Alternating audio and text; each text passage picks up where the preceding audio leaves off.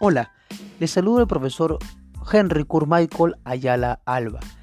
Bienvenidos a estos podcasts. Voy a, a, compartir con ustedes algunos textos filosóficos y teológicos que no tienen mucha divulgación o no son muy comunes, básicamente de mis lecturas, y espero les sea de su agrado y les pueda ayudar a sus reflexiones y a sus estudios también.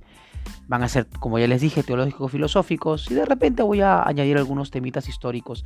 Vamos a ver cómo nos va.